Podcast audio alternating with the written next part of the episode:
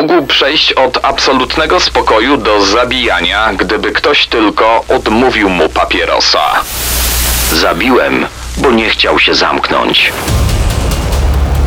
Płatni zabójcy, seryjni mordercy i sceny zbrodni w RMFFM. Musimy rozpocząć ten odcinek od bardzo trudnego tematu. Długi weekend już się skończył. Musiałeś tak prosto z mostu, nie można było musiałem. tego delikatniej powiedzieć. Chciałem to mieć ze sobą. To ja też prosto z mostu powiem, przed nami kryminalna Hiszpania i naprawdę odrażające bestie z tego kraju. I nie będzie to taka sielska podróż po tych pięknych i słonecznych miejscach Półwyspu Iberyjskiego. Klimat tych historii będzie o wiele bardziej mroczny. I jakby to nie zabrzmiało, zapraszamy do Hiszpanii. Opowiemy o trzech naprawdę głośnych sprawach kryminalnych. Pojawi się przypadek zaginięcia Laury Luelmo. Jej sprawa wywołała dyskusję o przemocy wobec kobiet. Hiszpanki wyszły protestować na ulicach miejscowości całego kraju. Powiemy także o seryjnym mordercy, którego nazwano włóczęgą śmierci. A zaczniemy od sprawy z początku tego roku. Zginęła niemal cała rodzina, a motyw sprawcy wielu naszych słuchaczy uzna za kuriozalny, niezwykle bulwersujący przypadek. Naszą podróż tropem zbrodni do Hiszpanii musimy rozpocząć w Elche. To jest południowy wschód Półwyspu Iberyjskiego. Ta miejscowość na wybrzeżu Morza Śródziemnego kilka miesięcy temu znalazła się na ustach całego świata. Właśnie na przedmieściach Elche doszło do ogromnej tragedii. Jest 8 lutego 2022 roku, wtorek. W domu Santiago panuje kiepska atmosfera. Jego rodzice odbyli z nim tak zwaną pogawędkę wychowawczą. Każdy rodzic nastolatka to zna. Bałagan w pokoju dziecka, słabe angażowanie się w domowe porządki i inne obowiązki. W tym przypadku jeszcze syn nie pomagał w pracach na gospodarce. A do tego kłopoty w szkole. No właśnie, ile razy mówiliśmy o naszych dzieciach. Zdolny, ale leń. Podobne argumenty też się pojawiły. Jako, że Santiago szczególnie ostatnio opuścił się w nauce, złapał kilka gorszych stopni, a na koniec semestru nie zdał pięciu egzaminów. Rodzice zastosowali poza awanturą standardową karę. Odcinamy cię od internetu, wyłączamy Wi-Fi, rekwirujemy konsolę, koniec z graniem całymi dniami i koniec z gadaniem ze znajomymi w sieci do późnej nocy. Piętnastolatek, w którym narastała złość, nie wytrzymał. Wiedział, gdzie tato trzyma broń, z jaką chodził na polowania. Podszedł z nią do matki i po prostu wystrzelił dwa razy. Matka zginęła na miejscu. Jego młodszy, dziesięcioletni brat, jak tylko zorientował się, co się stało, zaczął uciekać. Próbował wybiec z domu, ale jego brat na to nie pozwolił. Santiago zastrzelił go z zimną krwią. Dom stoi na uboczu. Żaden z sąsiadów nie zareagował na odgłos wystrzałów. Piętnastolatek zaciągnął ciała matki i brata do szopy na narzędzia. Przeładował broń i postanowił, że taki sam los spotka jego ojca. Kilka godzin później tato wraca z pracy. Syn strzela do niego trzy razy. Ciało taty również zaciąga do szopy i układa na zwłokach mamy i brata. Co robi po zamordowaniu swojej rodziny? Teraz już nikt nie może mu niczego nakazać ani zakazać. Zostaje więc w domu, nie idzie do szkoły, kolegom mówi, że ma COVID. By nie wydało się, że mama nie żyje, używa jej komórki i odpowiada na wiadomości tekstowe. A poza tym głównie gra. Trzy dni niemal non-stop gra na konsoli, którą chciała schować przed nim mama. Jakby w ogóle nie myślał o tym, że jego bliscy leżą martwi kilkanaście metrów od jego pokoju, że zginęli z jego ręki. Trzy dni później do domu zagląda sąsiad. Pyta chłopaka o rodziców. Ten wypala, że nie ma, że ich zastrzelił. Sąsiad nie wiedział, czy brać to na poważnie, ale skontaktował się z krewnymi rodziny, a ci postanowili to sprawdzić i zawiadomili policję. Na miejscu policjanci odkryli trzy ciała w szopie na narzędzia. Nie było wątpliwości, że te osoby zginęły od strzałów z broni palnej. Chłopak trafił do aresztu. Na przesłuchaniu przyznał się do zabójstwa rodziny, nie wyraził żalu czy jakiejkolwiek skruchy. Miejscowość Elcze wstrząśnięta tymi wydarzeniami. Nikt nie może uwierzyć w to, co się stało. Santiago ma opinię niezwykle spokojnego, grzecznego chłopaka. Nikt nie pamięta, czy w ogóle kiedykolwiek się o coś pokłócił, czy zdenerwował. Wszyscy za to pamiętają, że rodzina lubiła całą czwórką jeździć na rowerach po okolicy. Burmistrz miejscowości wprowadził trzydniową żałobę. Do dziś temat nie schodzi z ust ludzi. Trudno uwierzyć, że syn mógł zamordować rodziców za to, że zabronili mu korzystać z internetu. Jeszcze trudniej uwierzyć, że zastrzelił również swojego dziesięcioletniego brata. Jak powiedział śledczym jego morderca, zabiłem, bo nie chciał się zamknąć. Sceny zbrodni w RMFFM. Wejdź do mrocznego świata przestępców. Teraz przenosimy się do regionu Andaluzja, znanego dobrze turystom. To była sprawa, którą bardzo nagłośniły media.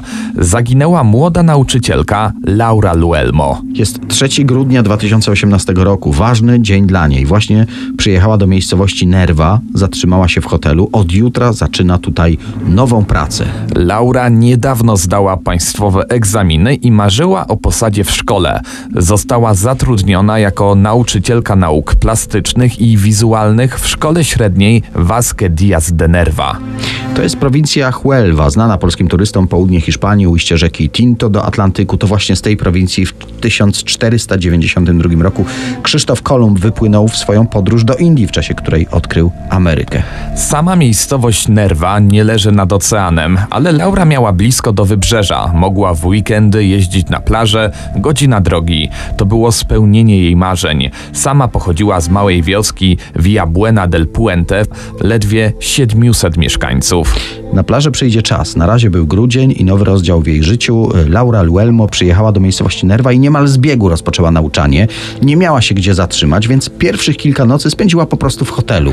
Ale cały czas przeglądała ogłoszenia o wynajmowanych mieszkaniach i w końcu 9 grudnia wprowadziła się do swojego domu w pobliskiej miejscowości El Campillo. Sen się spełnił, ale trwało to jedynie trzy dni. Laura zaginęła. Świadkowie zapamiętali, że wyszła z domu prawdopodobnie pobiegać i ślad po niej zaginął. W nerwie wywołało to duże poruszenie. Mieszkańcy zaangażowali się w poszukiwania. Lokalne gazety i portale pisały: Młoda nauczycielka, która trafiła do naszego miasta, zniknęła. Spekulowano, że może jakiś wypadek w trakcie biegania, może skręciła nogę i leży gdzieś półprzytomna. W poszukiwaniach kobiety wzięło udział 200 policjantów i mieszkańców nerwy. Po pięciu dniach sprawa zaginięcia stała się naprawdę głośna i pisały o niej już nie tylko lokalne gazety. W poniedziałek, 17 grudnia, wolontariusze, którzy przeczesywali teren, natrafili na półnagie zwłoki. Ciało leżało niespełna 5 kilometrów od domu, który dopiero co wynajęła. Było przykryte gałęziami i częściowo obnażone. Laura leżała twarzą w dół. Jej spodnie po jednej stronie ciała, bielizna po drugiej. Na jej ciele znaleziono liczne zadrapania i rany, głównie na plecach. Na głowie było wiele śladów po uderzeniach. Według śledczych kobieta została prawdopodobnie porwana, wykorzystana seksualnie i uduszona. Przed śmiercią, przynajmniej tak to wyglądało, była brutalnie torturowana. Policja niemal od razu wytypowała podejrzanego. W El Campillo przy ulicy Cordoba, czyli po sąsiedzku, obok wynajętego przez nauczycielkę domu, mieszkał 50-letni Bernardo Montoya. Gdy policja chciała go zatrzymać, zaczął uciekać. Najpierw samochodem, a później auto porzucił i uciekał pieszo. Zatrzymano go oczywiście, ale tą ucieczką jeszcze bardziej upewnił śledczych, że ma coś wspólnego ze śmiercią kobiety. Montoya był dobrze znany w tej okolicy i nie była to dobra sława. Kilka miesięcy wcześniej wyszedł z więzienia po odsiedzeniu prawie trzech lat za kradzieże. Na koncie miał też ponad 17-letni wyrok. Dostał 22 lata, ale za dobre sprawowanie wypuszczono go przed terminem. Uznano, że nie stanowi już zagrożenia dla obywateli. A tak surowy wyrok odsiadywał za morderstwo. Tu musimy wyjaśnić, że na swoim koncie miał więcej przestępstw, m.in. napad z użyciem siły, najście, utrudnianie pracy organom ścigania. Po raz pierwszy do więzienia trafił w 1994 roku. No i w końcu przytrafiła mu się ta sprawa. Oskarżono go o napad. Zeznania przeciw niemu składała 82-letnia kobieta. Postanowił ją uciszyć. Na zawsze. Zrobił to używając maczety. Zresztą po tym, jak w trakcie tego wyroku otrzymał zwolnienie warunkowe w 2008 roku, zaatakował nożem fryzjera, za co dostał dodatkowe półtora roku kary. Mieszkańcy El Campillo dobrze znali tę przestępczą przeszłość Montoi. Zresztą w miasteczku, i to uwaga, mieszkał też jego brat bliźniak, Luciano Montoya, o prawie tak samo długiej kartotece kryminalnej. I również miał na koncie morderstwo i zamordował z podobnych motywów co brat.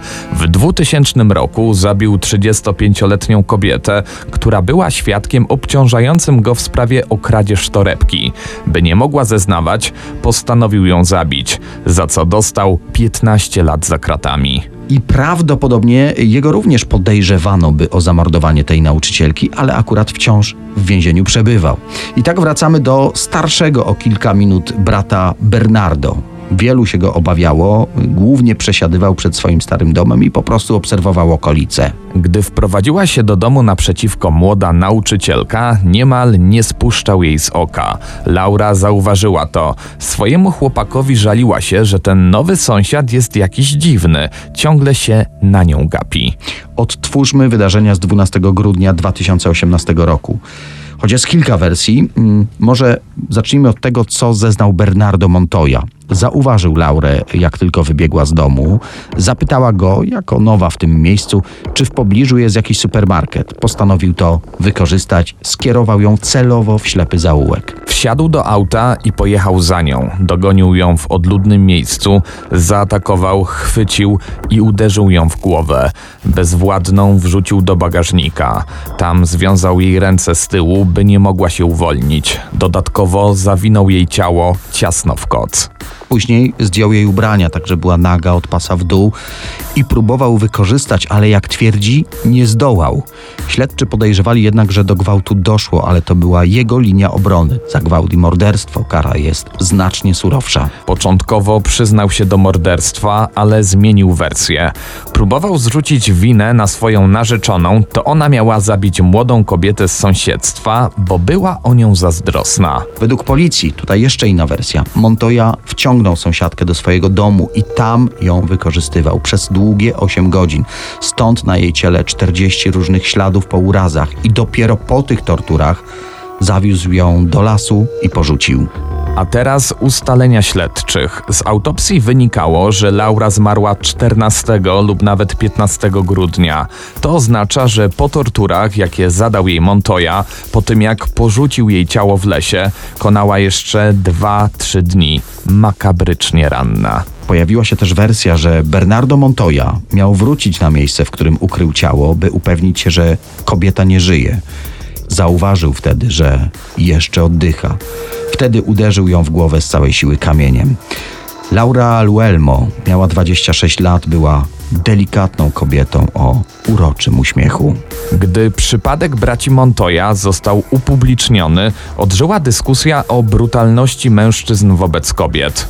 W całej Hiszpanii odbyły się protesty, które miały na celu pokazanie, jak wiele kobiet staje się ofiarami przestępstw. Na plakatach demonstrantki nosiły hasło: Wszystkie jesteśmy Laurą. Daniel Dyk, Kamil Barnowski prezentują Sceny zbrodni w RMFFM. Przenosimy się szybko do El Puerto de Santa Maria, miasta położonego nad Oceanem Atlantyckim w południowo-zachodniej części Hiszpanii na przełomie 1970 i 1971 roku. W tym urokliwym mieście zaginęły dwie osoby. Pierwszy zniknął 24-letni Francisco Marin Ramirez. Jego ciało znaleziono 12 grudnia 70 roku w wodach okolicznej rzeki. Miesiąc później zgłoszono zaginięcie Antoni Rodriguez Relinkę, 38-latki z lekką niepełnosprawnością intelektualną. Kobieta przed zniknięciem była często widywana w towarzystwie Manuela Delgado Villegas, który niedawno pojawił się w okolicy. Plotkowano nawet, że Antonia i 27 letni chłopak są parą.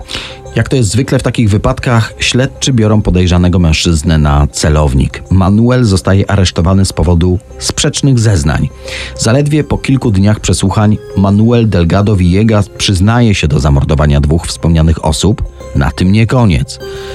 Zimnym, stonowanym głosem zapewnia, że zabił 48 osób, stając się tym samym największym seryjnym mordercą Hiszpanii XX wieku. Mężczyzna urodził się w 1943 roku w Sewilli. Hiszpania borykała się wtedy ze skutkami niedawno zakończonej wojny domowej. W kraju panowała bieda i nędza. Życie Manuela rozpoczęło się od tragedii. Jego mama zmarła podczas porodu. Surowy wobec dzieci ojciec oddał je po śmierci żony na wychowanie do babci w Katalonii. Dodajmy, że zajmował się obwoźnym handlem syropu winogronowego o nazwie Arope i ręcznie robionych cukierków figowych. Manuel pomagał nawet czasem ojcu w tej pracy. Z biegiem czasu w życiu chłopaka wcale nie było lepiej. Zdiagnozowano u niego jąkanie, dysleksję, sprawiał wrażenie opóźnionego w rozwoju. Finalnie w szkole nie nauczył się ani pisać, ani czytać. Szansy na normalne życie szukał w wojsku. Gdy miał 18 lat, wstąpił do hiszpańskiej Legii Cudzoziemskiej. Tutaj nauczył się m.in. śmiertelnego ciosu legionisty, który wykorzystywał później w swojej zbrodniczej działalności. Polegał on dokładnie na mocnym uderzeniu krawędzią dłoni w szyję ofiary. Cios doprowadzał do zmiażdżenia krtani, co powodowało natychmiastową śmierć. Przygoda z wojskiem nie zakończyła się powodzeniem. Według jednych źródeł został wyrzucony za używanie narkotyków i niesubordynację, według innej wersji po prostu zdezerterował. Ponownie wrócił do katalońskiego domu babci w mieście Mataro. Na życie zarabiał w rozmaity sposób. W Barcelonie pracował jako budowlaniec, cukiernik, zbierał złom, łapał się też mniej legalnych zajęć. Tu musimy powiedzieć, że Manuel był biseksualny i prostytuował się właściwie od czasów nastoletnich. W taki sposób rozpoczął życie włóczęgi, podróżując wzdłuż Morza Śródziemnego. Mimo wielokrotnych zatrzymań przez policję, zawsze wracał na wolność. Nikt nie spodziewał się, że wkrótce we włóczędze obudzi się seryjny morderca. Bardzo ciężko ocenić, kiedy właściwie dokonał pierwszego ze swoich zabójstw. Według jego zeznań mordował w wielu regionach Hiszpanii. We Francji próbował zaciągnąć się do Legii Cudzoziemskiej. Nad Sekwaną miał zostać oskarżony o morderstwo. W Marsylii poznał ludzi z mafii, dla których dokonywał egzekucji na terenie całej Francji. Do tego jeszcze m.in. zabójstwa w Paryżu, Rzymie, Monte Carlo.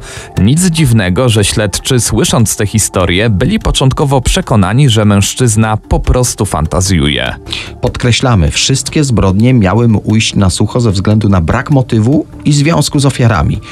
Trudno ustalić, ile w tej historii jest faktów, a ile wymysłów wyobraźni Manuela Delgado. Finalnie udało mu się udowodnić siedem zabójstw. Do pierwszego oficjalnego morderstwa doszło w styczniu 64 roku w mieście Garraf. Ofiara to 49-letni kucharz, który odpoczywał na falochronie po pracy. Manuel uderzył go w głowę ciężkim kamieniem, ukradł stary zegarek i dokumenty. Kolejne zabójstwo ma miejsce ponad 3 lata później na Ibizie. Manuel zakradł się do domu wypoczynkowego francuskiej studentki i udusił ją poduszką. Ukradł jej naszyjnik, zadał cios nożem w plecy i wykorzystał kobietę. Warto dodać, że ponad rok w areszcie spędził przyjaciel studentki podejrzany o to zabójstwo. Trzecia ofiara to 71-latek, właściciel winnicy w mieście Quinchon, jakieś 50 km na południowy wschód od Madrytu. Delgado zamordował go, ponieważ ten nie chciał podarować mu jedzenia. 71-latek zasugerował, że chłopak jest młody i może zapracować na chleb. Początkowo śmierć plantatora winorośli uznawano za przypadkowe utonięcie. 10 miesięcy później, w kwietniu 1969 roku, udusił w Barcelonie swojego stałego klienta, korzystającego z jego usług seksualnych, znanego przedstawiciela lokalnej elity. Właściciel salonów meblowych nie chciał zapłacić Delgado umówionej kwoty. Ten wpadł w szał, dlatego skatował i udusił mężczyznę. Pół roku później uderzył cegłą w głowę i zepchnął z mostu swoją piątą ofiarę, 68-letnią Anastazję Moreno. Zamordował ją w rodzinnym mieście swojej babci, Mataro. Do przedostatniego morderstwa dochodzi 3 grudnia 1970 roku w El Puerta de Santa Maria. Wspomniany na początku tej historii Francisco Marin Ramirez został uderzony dwukrotnie w głowę. Ta bestialska seria zabójstw kończy się 18 stycznia 1971 roku. Tego dnia Manuel Delgado zamordował swoją dziewczynę Antonię Rodriguez Relinkę. Podczas seksualnych uniesień w zaroślach na obrzeżach miasta między parą doszło do sprzeczki. Obrażany przez dziewczynę mężczyzna udusił ją jej rajstopami. Przez następne trzy dni praktykował nekrofilię. Manuel Delgado Villegas w 7 lat dokonał siedmiu odrażających zabójstw. Jednak rzeczywistych ofiar tej bestii mogło być o wiele więcej. Przez prasę został nazwany jako El Estrangulador del Puerto, czyli dusiciel z Puerto. Ale po interwencji miasta El Puerto de Santa Maria przylgnął do niego przydomek El Aropiero, pochodzący od nazwy słodyczy, którymi handlował z ojcem, albo nazywano go włóczęgą śmierci. Mężczyzna mordował zupełnie przypadkowe osoby, które napotkał na swojej drodze. Do zabójstwa wystarczyła odmowa stosunku seksualnego, negatywny komentarz czy złe spojrzenie. Zabijał również dla pieniędzy. Nie okazywał żalu za popełnione zbrodnie. Cierpiał m.in. na zespół Jakobsa, schizofrenię paranoidalną, alkoholizm i uzależnienie od narkotyków. Początkowo El Aropiero ze względu na zdiagnozowaną chorobę psychiczną został zamknięty w areszcie na ponad 6 lat. Sam proces y, no, niewątpliwie przytłoczył władzę i doprowadził do bardzo wielu błędów w postępowaniu. No, warto chociażby wspomnieć, że w 1973 roku akta sprawy zaginęły. Finalnie ze względu na niewielką liczbę świadków i inne problemy proceduralne sprawę umorzono. Manuel Delgado resztę życia miał spędzić w specjalnym ośrodku medycznym. Większość ze zbrodni, do których przyznał się morderca, nie udało się ostatecznie zbadać. Dokładnie ze względu na problemy we współpracy organów ścigania z różnych krajów, w tym przypadku Hiszpanii, Francji i Włoch. Problemem był również inny poziom rozwoju nauki, między innymi nie było wtedy testów DNA. Manuel Delgado Villegas był prawdopodobnie pierwszym mordercą, który na wizję lokalną był transportowany samolotem.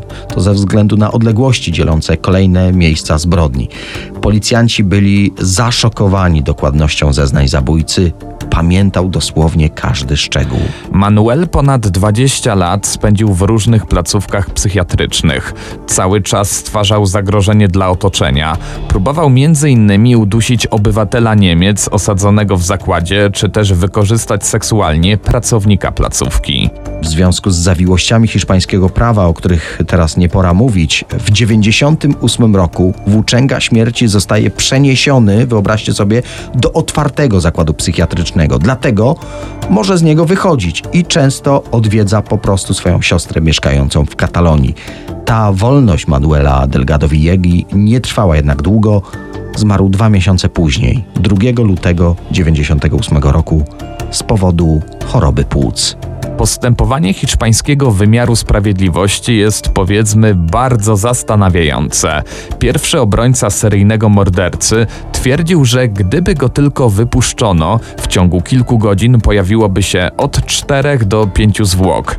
Mógłby przejść od absolutnego spokoju do zabijania, gdyby ktoś tylko odmówił mu papierosa. Sceny zbrodni w RMFFM.